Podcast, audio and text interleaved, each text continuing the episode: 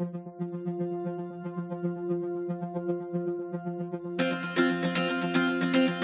think I'm living a very satisfied life because uh, as I told you, like I always, I'm always connected with society and nature, and then I've been working with them, and then I'm so strongly connected with these things. They make me so satisfied, you know. Like whenever I go to the village and then work, and then we complete one grid, like let's say we complete one project, and in the last night I see this happiness in the eyes of the people, like even some of them cry because of the happiness and then all these things actually satisfy me yeah. and my soul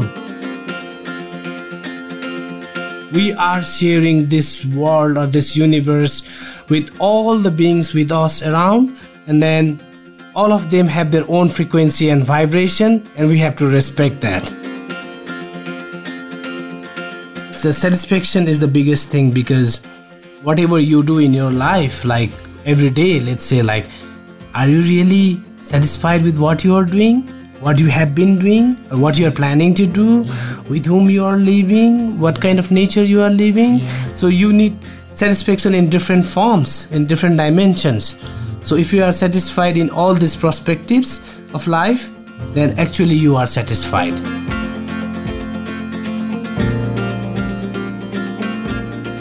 Hey you've just joined a journey with bernie.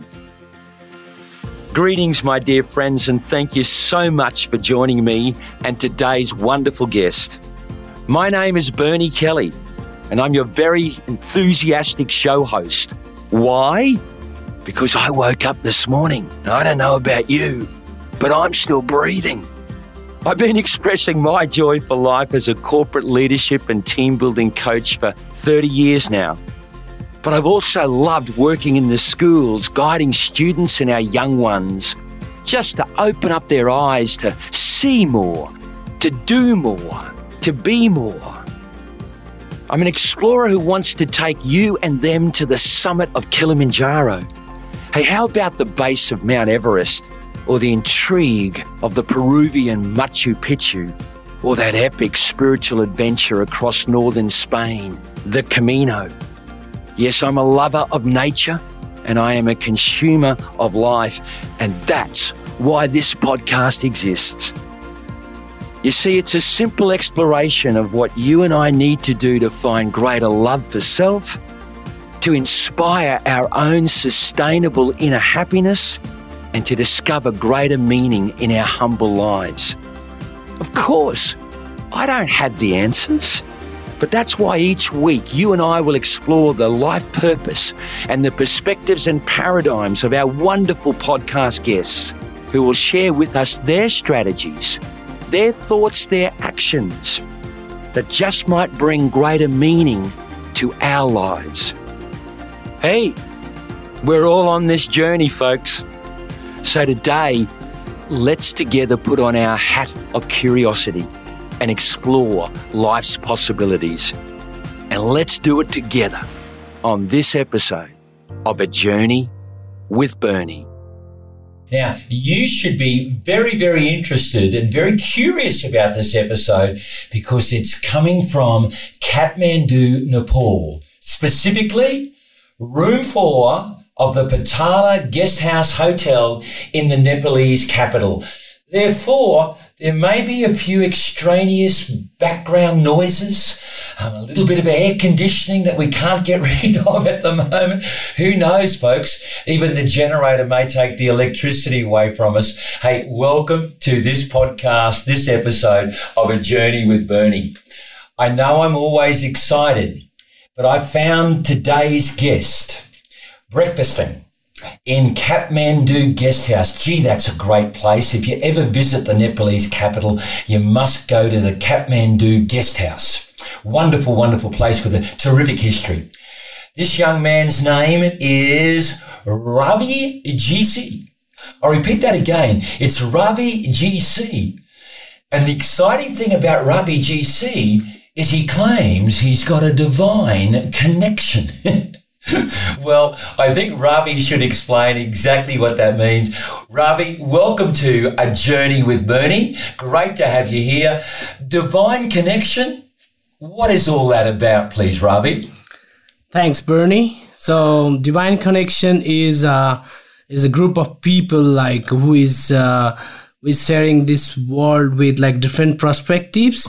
It's not just like uh, living like the normal life of like earning money, going to job, and then doing business and all these things. But it's beyond that. It's it's like a group of people who are together serving to various people who need help in various rural parts of Nepal and then we are this group of people who who think in a different perspectives of living life uh, serving others so when you say rural parts of Nepal, and I, I hear this word connection before, what exactly are you bringing to rural Nepal?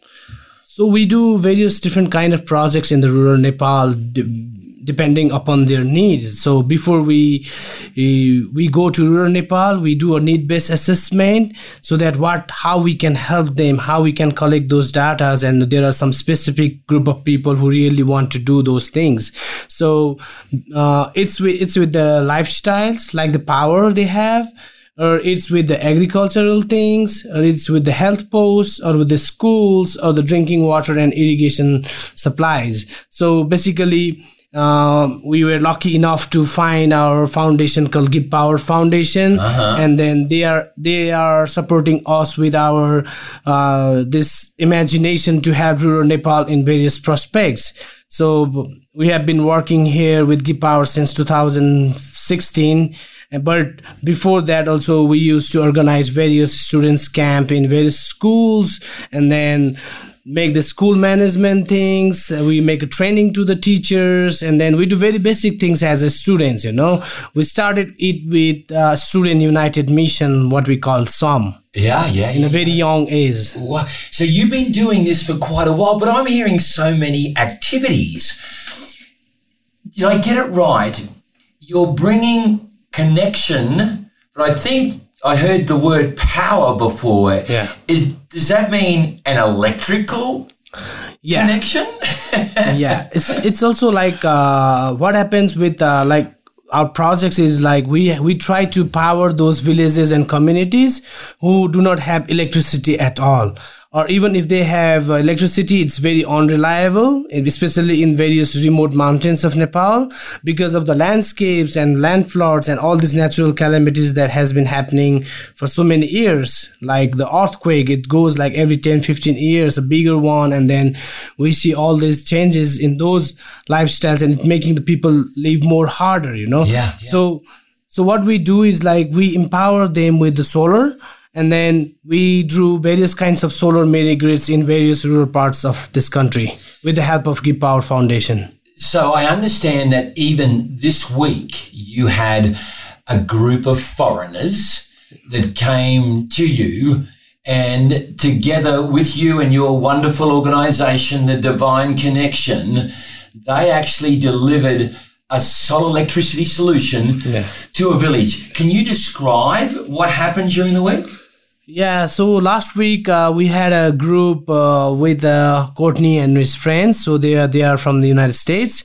So actually they want they they they joined our program to do a mini grid in one of the rural villages in Dhaulagiri region. So last Sunday we we flew from here to Jeltung village in Myagdi district of Nepal, and which that village it lies uh, in a trekking trail, but uh, they do not have electricity at all. And wow. that is the last village for the starting of the trek in that trail. And that is Dhaulagiri region is like really very challenging and hard, one of the hard treks because they don't have all the tourism facilities there, like the tea house or like, um, because we have to go expedition ways, you know, like we have to go camping and then we have to take a lot of troops there. And then we thought like, that village is somewhere in the foothills of the Himalayas and it's it's it's not having the electricity at all. Yeah, yeah. So it's very hard for the people to um, connect with the outer world, charge yeah. their phones, and do some agro processing things, and even like do any kind of tourism activities. You know, like because for everything, let's imagine like you don't have uh, electricity at all. So just for twenty four hours, well, and how would your life be? Well, they can't boil a cup of tea. Nothing. No electricity. They can't make any furniture with uh, electrically driven tools. Yeah, yeah. They can't turn on a light to study at night time or read a book. Yeah, yeah, yeah. Yeah. Are you saying that that village on a prominent trekking trail now, as a result of the visit of your American participants, these are people who pay to come to join you, yeah? Yeah. Yeah, yeah. Yeah. As a result of their visit, there is now a solar grid that serves that village. Yeah. Yeah. So we recently installed 10 kilowatt of solar system there, and we also made like two kilometers of the distribution lines for all the villages, for all the households, because all the villages are scattered. So we started, we entered through giving power to them with the electricity, and then we do we opened many doors of opportunities for them now. Because last week when I was in the village and I was talking with these village people, like, so now what you gonna do? And then one of this guy he told me like he's going to buy buy a big deep freezer so that he can sell chill beer and then chill Coca Cola for the trekkers, and that is a good income source for him. You know, Okay, like okay. so that's how like we Yeah. we just power that village to open many opportunities of income generating and self-sustaining projects they can do there and then i think that's how we, we make the people's life more better Wonderful, wonderful, wonderful. And and how many villages do you believe over time? How long have you been doing this for? How long has Divine Connection been bringing solar panel solutions to different villages? And how many villages have you impacted? so with uh with give power foundation we have been doing with uh since 2015 but um before that we used to do on our own so like with the solar and the give power we have been working since 2015 so we have done more than uh, 80 villages in various parts of the country uh, with the schools, with the health posts, with the water lifting, and then with irrigation, with agricultural food processing and food security. Um, but besides that, we have been wor- we have worked with other entrepreneurs from Nepal as well in the time of uh, rescue. So let's say like um, mm, uh, when there was an earthquake, 2015. 15 yeah, there was uh when I, I had i had an army friend and then he invited me to his lounge and then we were having discussion and then i was asking him like what you guys are doing at this emergency time. And then they are saying like oh we're rushing every day in a helicopter to the various rescue places and we have done this much rescues and all this thing. And then we, we thought like what is the problem with you guys? And then they told like we don't have any any electrical supplies in those remote places in order to charge our communication radios. Wow. And then I called one of my senior brothers who was working in a solar grid company. He was a, uh general manager of that company. And then I told him my idea and he said like, oh, why do we, let's do it like in 10, 15 different villages. And then yeah. they- they accepted that project Yeah. and we installed like 15 different solar grids in different parts where the choppers land and then a lot of armies are working there for the rescue and then we we we developed this grid system just to charge make it a charging station Yeah. for all the radios and communication systems I can only imagine. You, you're just alerting me now. Drastic earthquakes. And then you go out to the village to help them recover from the earthquakes. But there's no electricity there to be able to allow you to communicate with other authorities who are also going to support your your recovery. Yeah. That, it must have just slowed down the prospects of recovery enormously not having electricity. yeah Yeah, yeah, yeah. So you then played a major role, a significant role in helping to accelerate some form of recovery after the 2015 earthquakes. But did I hear you say before that divine connection that predominantly creates solar panel grids, brings power and electricity to villages, and then offshoots that to the school, yeah to agricultural, perhaps manufacturing organizations, um, and to other key aspects of the village, a little medical center. yeah yeah, yeah. yeah You have done that for 80 villages. Yeah, with the solar we have done with 80 villages, but besides that we also uh, we also have a good f- circle of friends like who collect money to support various scholarship programs for the rural schools students, bring them to city and then sponsor them for the undergraduate programs, and then um, and then there are a few friends who have been working with like a uh, children who have been who who has lost their parents during the earthquake Yeah, time yeah. and then they have they have connection with this singapore foundation and then we have been working with those group of people for making a hostel for them Yeah. and then making them learn in that environment who have lost both of their parents Yeah. father and mother Yeah. so besides projects we also do in other dimensions of work wherever like people and society needs us Yeah. we also work we also have our community reforestation program that we do every year and then we just plant trees in uh, in the some random villages where there is a community but they have uh, lost so many trees there in their land and we try to plant the native trees Yeah. so that they will regrow their spring waters and then we see the changes. So i would like to tell you on this note like once uh, like we did one project in 2017 in um, in a village in sinduli. And it's all deserted you know? It's it's a kosi corridor so there is a, there are many big rivers in nepal so one of the biggest is the kosi river Yeah. and on its corridors towards the southern side like after the earthquake they have lost due to the tectonic movement they have lost the spring water sources from their forest Wow. Wow. And there is no more spring water in that village you know? Yeah. and now it's like everything is turning into sand and desert. And then we we just thought like we should bring solar panel to this village and then pump the water for drinking purpose and irrigation. Yeah. and we told them like you need to make us promise that you plant all the native trees after we do this project.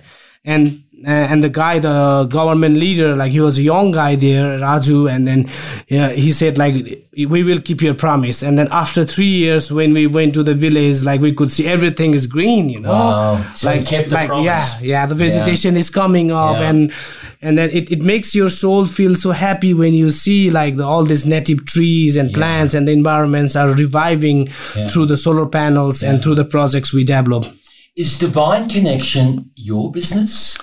Uh, or are you the founder of Divine Connection? so yeah so divine connection i don't call myself a founder because it's like something that happened when like like-minded people and then like like-minded friends came together to talk about society and then let's do something different let's do something that they don't have because whenever we traveled in our high school time towards the rural areas we were like uh, really like a backpacker striker and we used to go to random villages and see and feel the village and the changes that we could see to them that time. And then we could see the effects of the local climate variations that the global warming is bringing and back those days. And then we saw like they will be having more serious problems in the days to come you know? So that we started few projects there. And then this divine connection it is called divine connection because all these like-minded people all this beautiful soul they came together to make this happen from their ways you know These are university buddies. The- the- These are these are students. These are friends that you met Yeah. at university, yeah and to you you would spend holidays putting on a backpack mm-hmm. and just going rural. Yeah. and you discovered these needs and you responded to these needs, and that was the seed and the birth of what you today call divine connection. yeah Yeah, yeah, yeah, yeah, yeah.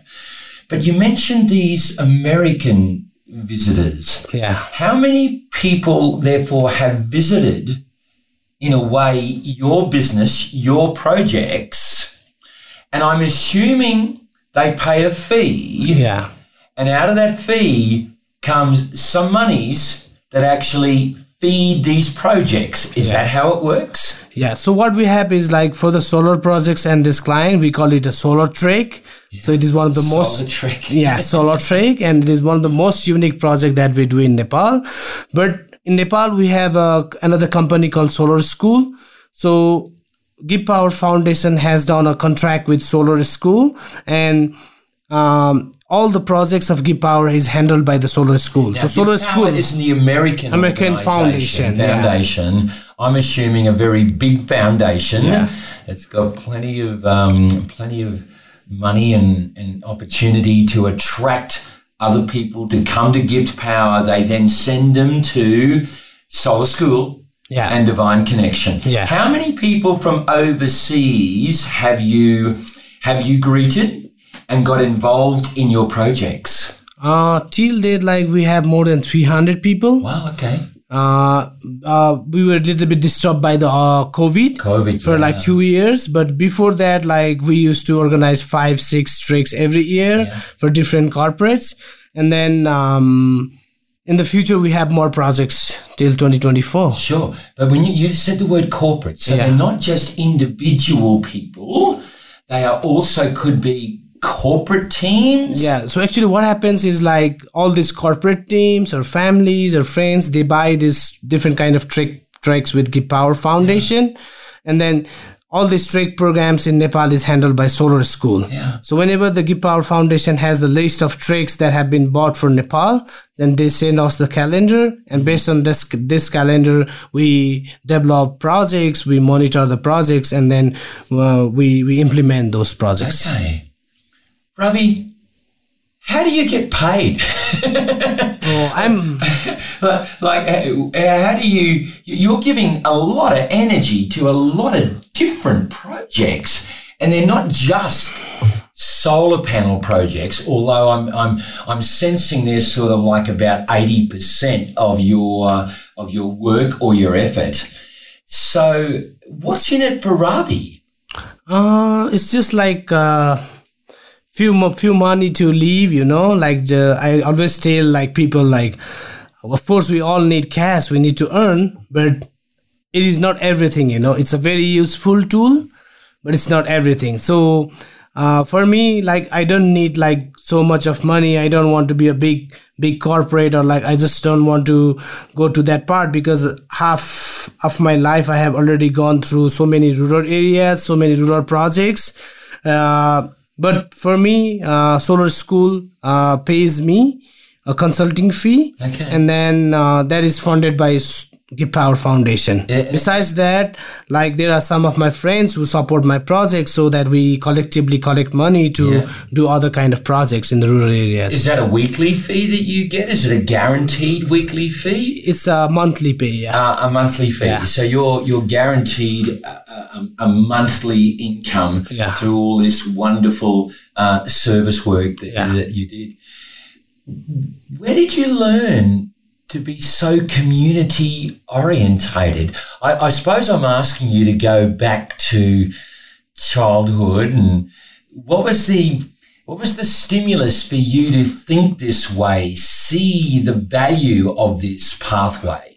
So actually, uh, I grew up uh, in a in a business family, but uh, it was like a struggle for my father. Whenever like let's say let's go back to like 50 years ago, 55 years ago, when he just came from a village to a city to do something, you know, and and he worked really very hard. Like um, he did he did everything, you know, like like a lot of trades going to the Himalayas, bringing the sheep and then um, bringing the yaks and then bringing the geese and selling it to the cities. And then he started a small business and they worked really very hard. Uh, my parents worked really very hard. And then um, half of my life was struggling because my parents were struggling with their life to make money. And half of my life was like they, they earned a lot of money to make themselves sustainable, you know. Yeah, and at yeah. one point what they did was like they just started to give it back to the society so let's say we have a good business uh, at my hometown Yeah. so what we do is like we do pay we give we make different different kind of social projects uh, to give back to the society so 40% of our income goes back to the society every year in different forms of projects to help the people you know But now, slow down on me. Slow down on me here, Yeah. you- because what I'm hearing here is this: your parents were struggling, yeah but they did start a business. What was the town that you grew up in? pokhara It's Oh, 200 Pokhara is a major, like a major city. It's really the the the entrance Yeah. to the Annapurna region. Yeah. yeah, yeah, yeah. So you grew up in Pokhara. Um, what was what was the nature of their business? What, what did they what did they create? Uh, they they sold. They still say like we have a business of electrical supplies. Oh wait, stop it. So you you actually grew up with electricity all around. you? Yeah, yeah. All the lights and bulbs. So the light switches and the the, the various uh, chandeliers, I'm imagining, or or or things to do with electricity and bringing light to to to houses. Your parents were were selling those items, accessories. Yeah. yeah, yeah, yeah. yeah. And did it become successful? yeah, it's, it was a huge success. Wow. And then like uh, they had uh they had like more than fifty to sixty percent markets here in the town at those times. Pokhara? Yeah, What fifty to sixty percent? of the market share I tell you what. at that time. and and, and then- how many people lived in Pokhara? Uh, it was like somewhere like five hundred thousand people. wow. Okay. Half yeah. a million. Yeah. Yeah. Yeah. Yeah. Yeah. Yeah. yeah. Yeah, and then uh, but now the population has also grown, and the competition has also grown with the time because there are like more shops, and then like Yeah. m- the more like similar business people Yeah. in the field. But still, uh, we we we changed our strategy from uh, selling it from wholesale market to a kind of niche market. Okay. so that we focused mostly on the good quality products. Yeah, sure. and we still have uh, my father and my brother. Actually, my my brother, my elder brother, he looks after the business Still working in it. yeah, and they're helping me because uh, they look after the business and then i am able to go to the village and work with my uh, dream projects you know. They'd be supplying you with the switches, wouldn't they? uh, sometimes they do. Yeah if i ask they do but like um, yeah. But we shouldn't lose track because what you said before uh-huh. was that when that business started to become successful, it was not uncommon for them to give away 30 to 40% of their profits. Yeah. To uh, p- people in need or village in need or community in need. Yeah. Could you tell us a little bit more about what they created? What did they, what did those profits actually build and create? so it was mostly with the with the support for the road programs to the villages and then support uh, with the schools like building the schools toilets and then helping them like we are, they still fund like 10 to 15 different students in various parts of nepal for the scholarship programs uh, so that they can at least uh, get educated till undergraduation. And then um, also with like some tourism things like building the temples and then helping the villagers to uh, generate the income on their own Okay. Okay. giving them like very very very minimal uh, soft loans without any interest so that they can grow their business and all this kind of things So your father and your mother had a social conscience. yeah they, That was easy for you as a child to see that in your parents. You saw what they were yeah, doing. yeah actually that is the inspiration that brought me here you know like and also they gave me always the freedom to do this to, go back to the society and to work you know? Like otherwise they would think like oh you are already an engineer and a, uh, a mba graduate so you should be working somewhere in a business and you should grow the business make a conglomerate or something like this. But they, they they never said such things because they just say like okay you are doing good. You just become safe and healthy yeah. Yeah and just support the people. And that's that that's the that's driving me since then going to various parts of nepal and working there. So did I just hear that your parents inspired a, a strong, thriving business that was able to give away 40% of their profits? In the meantime, their son has this university degree yeah. in, uh, let me guess, electrical engineering. oh yeah of course it is it is in electrical engineering. And despite the fact that you too could be in mainstream business, Yeah. you too could be perhaps in a way following what your parents did in creating the business, although your parents gave 40% of it away to, to society and community. But you have chosen a much more community orientated, charitable um, pathway. yeah What's in it for you? Like, like, what's the value of that to you? How does that make you feel? uh, I mean, if someone else wanted to make that type of change in their life, what would you say is the benefit of making that change in their life? So, the like in everyone's life, like the biggest thing that they have to think about is like, what are the values that are drivi- dri- driving their life? You know, how they are moving on. So the first thing, like whatever, whatever, whoever is is there in different part of the world. So the first thing is like it's satisfaction.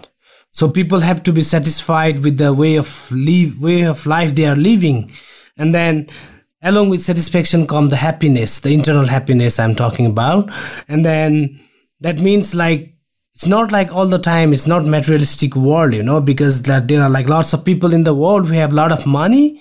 And then at the end like it's very hard for them to sleep and to become happy. So they have to consume other things to become happy you know. They are not naturally happy. They are not sleeping naturally you know.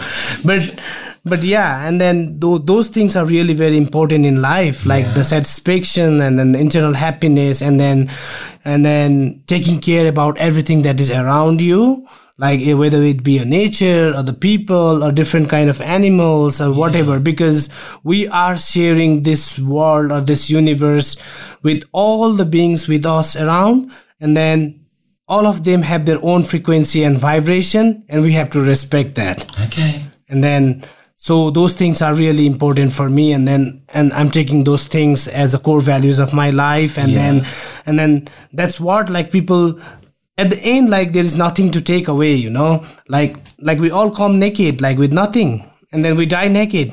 We go with nothing. So as a baby we know nothing and we're naked. No when we get into the world like we we we come with nothing. Yeah. and whenever we die like nobody is going to cremate me uh, like or like like uh, like burn me according to the hindu religion yeah. with all my golds and diamond there. Yeah. So i'm not taking anything. So we are here for a short period of time. Yeah. I want to come back to this concept that you were playing with before um, about we're born with nothing. And even though they may put us in the coffin box right? Or we get cremated, whatever. They could even put our jewellery on top of it, but we actually don't take it with us. no. So, is there an inference there uh, that maybe in between we should also value nothingness?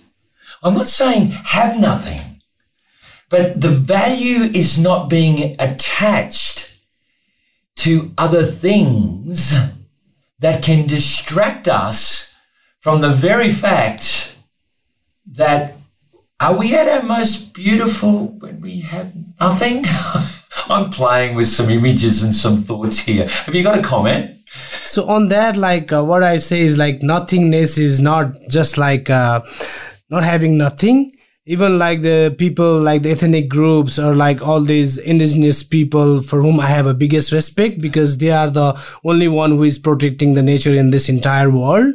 And then even those people like if we see they don't have anything like they don't have the schools they don't have the hospital nearby and then they are living like a, very natural primitive life and then the degree of happiness and satisfaction if you go and live there with these people then you will really feel that like how how much is it? It's really very high. Have you done that? Yeah so many yeah, times. Yeah, like yeah. that's why it's it's those people who drive me to go back to them and then work more with the rural places you know? Do you see that in the nepalese villages yeah, yeah. what do you see uh, what I see is like I see like people have very minimum. Yeah. They have they have a small agricultural land they that can feed to them like five to six months in a year, and then rest of the year they work in various development projects or nearby cities, uh, nearby towns, and then they go back to the village, and then they work. They live there connecting with the nature. Uh, when we compare that with the materialistic world, what we see is like they don't. Um, they don't have cars. They don't have choppers. They don't have hospitals. But but they are so happy. They are so sharing with the community you know. Like if there is a one small problem in one part of the village in one house then they all the villagers gather together to how to bring call yeah. that to the solution you know? So, and then so, so there, there's a point that you make right there. Yeah. Because what you're saying is is that they're in that sense of community, that sense of connection with other people in the village. They come together to look after each other, and that sense of being connected with each other actually is a formula or an inspiration for happiness. yeah because because that is the most because there is no negative energy at all you know. Because everyone is in the same vibration and there is like very less ego and there is always this attitude of being communal and being helping from one family to another Mm, and then there is like this uh, different degree of satisfaction. The only thing they don't have is cash. And then whenever we talk about poverty, what I feel is like we have different kinds of poverty, you know. One is economical poverty that comes with the money and then the assets and all these things that we have.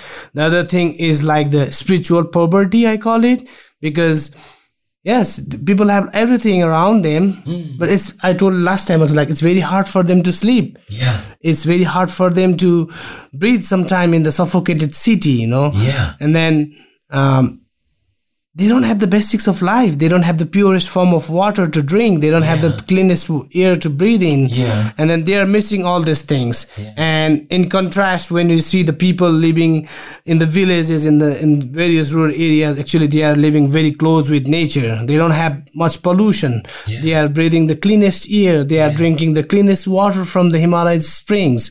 And then and then that's why they are they they are like um they are like in a different different frequency and different uh, energy state than what goes here with all these brains occupied by the daily works Yeah. money making and all these things you know They are sharing their eggs. Yeah. They are sharing their crops. Yeah. um, they're, sharing whatever good fortune comes their way with Yeah. the with the with the with the with the community Yeah. that's out there. Yeah. Now, I think a, a, a good way to explore this a little bit more is now to make reference to your visitors because your visitors are potentially coming from some very well-to-do societies. Uh, you know, you mentioned before your American visitors, so I'm imagining they might have a fair bit going for them, might live in very smart houses, drive very smart cars. I don't really know, but I'm imagining that they Yeah. do. They've got money. yeah they do But when they come out and they do this work for how long, by the way? Is it a week, two weeks?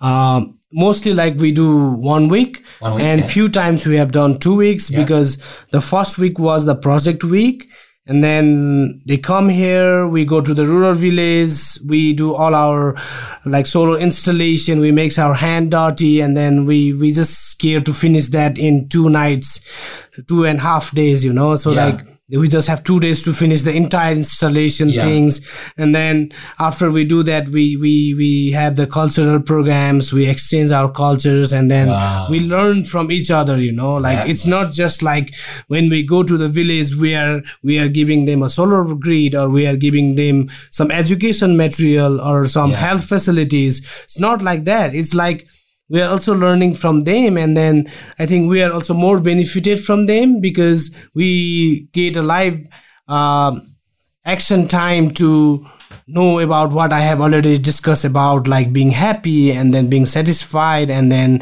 uh, being like less greedy and then and then looking after everything that is around you. Well, that's what I was coming to. Yeah. Th- these these visitors that you have, what i what do you see is the impact on them? Like, do you actually see them change? Do you see them speak differently? Do you see them soften? Um, do you see them become more happier in their through their visit with divine connection to these villages? What do you see? when they go back they they have like a they have like a transformational uh thinking going on in their mind in terms of like having less giving more and then being more satisfied with what we have rather than craving for more and more and more and then yeah doing really good in life and then also helping other peoples to do good That's a balance. Yeah. That's a balance. Do you ever see some of your more corporate, um, I'm talking about some participants who might be well up in the company. Do they ever go back to the company and the next thing you know, they've created a company foundation that they've actually activated a more giving or community orientated philosophy about their profits? Have you actually? Yeah, yeah, that? yeah. We have seen that because some of our friends they come uh, to the to our the Solar Trek programs in 2016 and 2017 and once they went from here back to their home then they found their own foundation and then they started developing more projects in other rural areas of the world like in east africa like in Kenya, they are doing the water desalination projects. They are funding for that. And then they are funding for various education and health projects in other part of Africa, mm. in South America, and then in the Southeast Asian nations. So, yeah. so they are actually growing with their business. In the meantime, they are also growing with their foundations, yeah. doing more projects to more people and more community and making more impact to the, uh, to the nature and then to the people in, yeah. in more in a sustainable manner. If you had to identify, Ravi, one specific value that you see many of your participants adopt or they strengthen that value so that it comes alive within them. Yeah. Uh, yeah. As a result of this servitude experience here in rural Nepal, what would be that value that you see arise so people? what thing arises is like they start to compare their life with the life the people are living in those remote areas you know like they try to everyone compares like they see like there is no road there is like you have to walk like two to three days to reach to the village even after the airport nearest airport or like the nearest roadways yeah. and then they don't have like multiple cars. They don't have like nothing like the materialistic and the wealth wealth related world. But they they see like those villagers being happy all the time smiling all the time coming and helping all the time and try to communicate. And then they see their lifestyle like how they live because they live in their homestays t- together with the family so that they can see like what they do every day you know? Yeah. and then so there is like a comparison in everyone's mindset because even if I go somewhere in the ocean because Nepal doesn't have any ocean and I like those beaches and I, I just feel like why don't we have this in our country and uh, yeah. this is so cool you know the breeze yeah. is different the waves are different and all this kind of thing so I compare so everyone has this comparative mind and then whenever they come and experience they just see the differences and then they they bring this physical and spiritual things together yeah. and then they try to learn from these people like okay so we don't need much to be happy we don't need much to be satisfied yeah. even we earn we can give back to society and that's how we make the balance mm. so mm. so those are the core things like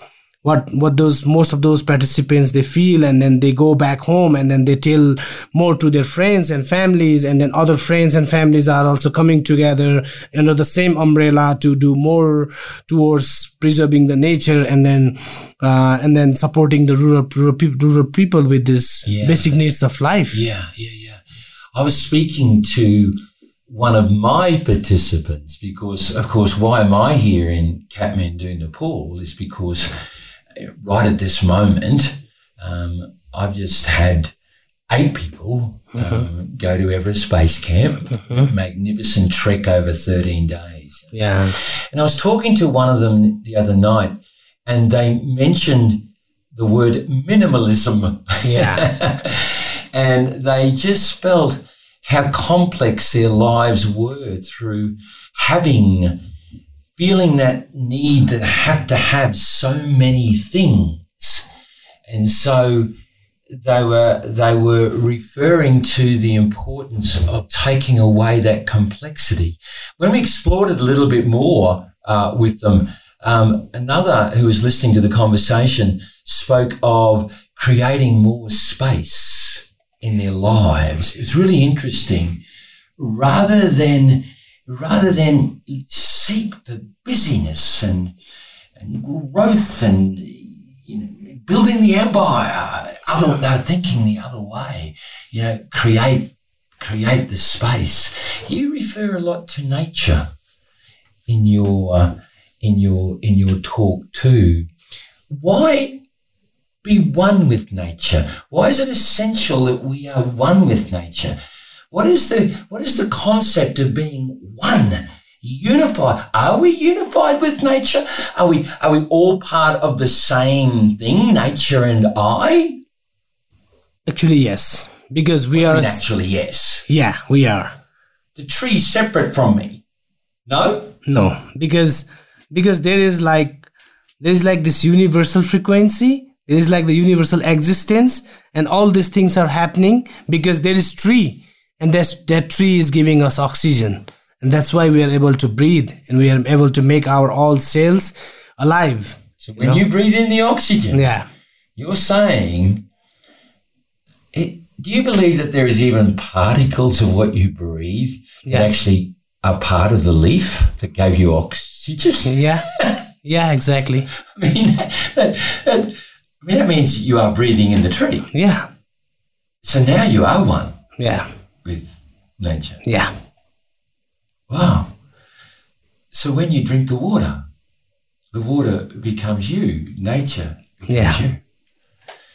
When you eat the carrot, the carrot is underground drawing from the nutrients yeah, that were inspired by rain, the earth, mm-hmm. minerals, mm-hmm. and the sun, of course. yeah, yeah, So all of that becomes part of you. yeah. So you're saying you, I, we, and nature, yeah. we're all one. yeah we all are one and we what we should think is like there are so many philosophies of shamanism in different parts of the world and in some of them they follow this language where they don't have anything called i and you Yeah. it's only we all the time yeah. so those languages actually they don't have i or you you know they they have only we whenever you say like there's just we so that means like the collective energy like the collective things Yeah. Yeah. Do you, in your language, do you use, do you, do, are you mindful of not using the word I? Or do you No, seek actually, use we- the word we? Oh, of course of course we i all most of the time i say we but like of course like some of the time of your well-being like whenever you want to do yoga or you want to do something for yourselves because all these things come because you need to be fit first you know like we need to be physically and mentally fit by ourselves then only we can go back to society or we can help with others and all these things Yeah. so only I comes like whenever you are doing this spiritual practices such like yoga, meditation and caring of yourself. And then besides that, I think all the time it should be we. fascinating perspective. Yeah. yeah, yeah. Ravi, what three primary values drive your life? Now, I'm only going to give you two sentences to describe each value. You've got to be so succinct. I want our listeners to hear that value specifically. What is your first value that's uncompromisable and it drives your daily existence? So it's it's satisfaction. What is that? Tell me more. Yeah, what I told Give it a verb. yeah, I have Give already verb. like I have already told like the satisfaction is the biggest thing because um, whatever you do in your life, like every day, let's say, like, are you really satisfied with what you are doing, what you have been doing, or what you are planning to do, with whom you are living, what kind of nature you are living? So you need satisfaction in different forms, in different dimensions. Mm-hmm. So if you are satisfied in all these perspectives of life, mm-hmm. then actually you are satisfied. If I threw back at you and, and a slightly different word, but Yeah. please don't let me put words in your mouth. You disagree with me if you will. Yeah. I fe- fear you're saying is one must live their clearly defined purpose in all dimensions of their life. Purpose is not just professional. Yeah. Purpose is not just physical, you know, getting to 89 kilos because you're 10 kilos overweight. Purpose is a, a, a, a, way of life, a, a picture of what your life looks like in all its dimensions. And satisfaction comes from living fully that purpose. Yeah. So, how are you going in your life living your purpose? I think I'm living a very satisfied life because, uh, as I told you, like I always, I'm always connected with society and nature, and, and I've been working with them, and then I'm so strongly connected with these things. Like they make me so satisfied you know like whenever i go to the village and then work and then we complete one grid like let's say we complete one project and in the last night i see this happiness in the eyes of the people like even some of them cry because of the happiness and then all these things actually satisfy me yeah. and my soul yeah. so I'm, i think i'm totally satisfied yeah Ravi GC i've enjoyed this experience um, this afternoon in room four of Patala Guest House, Kathmandu. Yeah. Apologies to our listeners if by chance the usual audio quality has been compromised. But I tell you what hasn't been compromised is this wonderful message um, and this wonderful, exceptional work that you and the divine connection, thanks to your university buddies, to getting together and creating this mindset, but also then for sharing it in action so that people can come to you and with you actually serve community, um, give to community, and give stuff that is so substantially valuable um, to them. Mate, you are doing a, a colossal job. Thank you for also inviting us Westerners to see this and to and to learn from you. Um, so it, it, it, I've learned a lot from you this afternoon, and I, I do thank you ever so much. Yeah, yeah. Thank you very much, Bernie. Thank yeah. you for uh, um, calling me on this thing, and then we just met yesterday, and then yeah. we just became good friends in like twenty four, not even a twenty four hours, and then now we are talking about like different prospects of life and yeah. what we do, and actually, I think.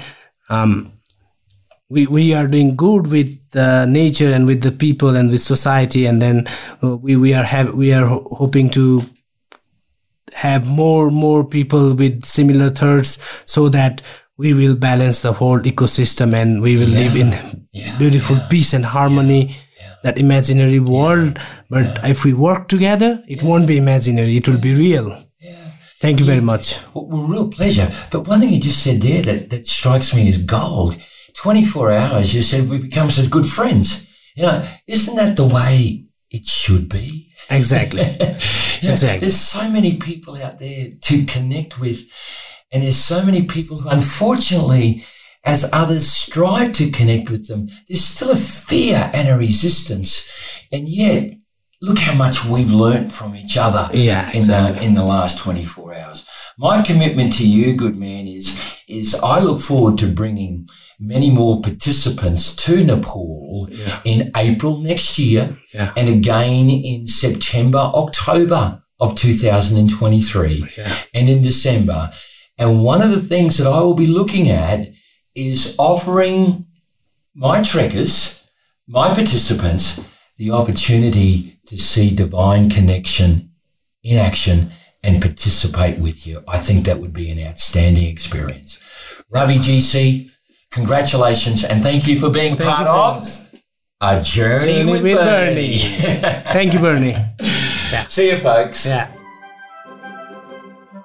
Well, I do hope you enjoyed today's episode of A Journey with Bernie. Folks, I loved it. Contact and connection details of today's podcast guest and any references to resource materials, books, or educational sources, they can all be found in the podcast notes. Do go there, folks. And by the way, our guests would also welcome your feedback. Get in contact with them. Now, for those of you who have previously rung me about joining our forthcoming adventures to Nepal and those glorious Himalayan trekking trails this October or in April of 2023, it's great to have you on board. I am so thrilled. Can you imagine it? You and I walking to Everest Base Camp together, or summiting Nepal's highest trekkable peak, Mount Mera, at 6,400 meters, or just absorbing the beautiful Gokyo Lakes. It's all available to you, folks. Just give me a call on 04 12 982 444. Of course, if you're ringing from outside Australia, you're welcome, but you'll need to ring plus 61 412 982 444. It would be great to walk in that environment with you. Hey, dear people, thank you for joining us. Embrace the journey, hey? Just love the journey of life. And just remember,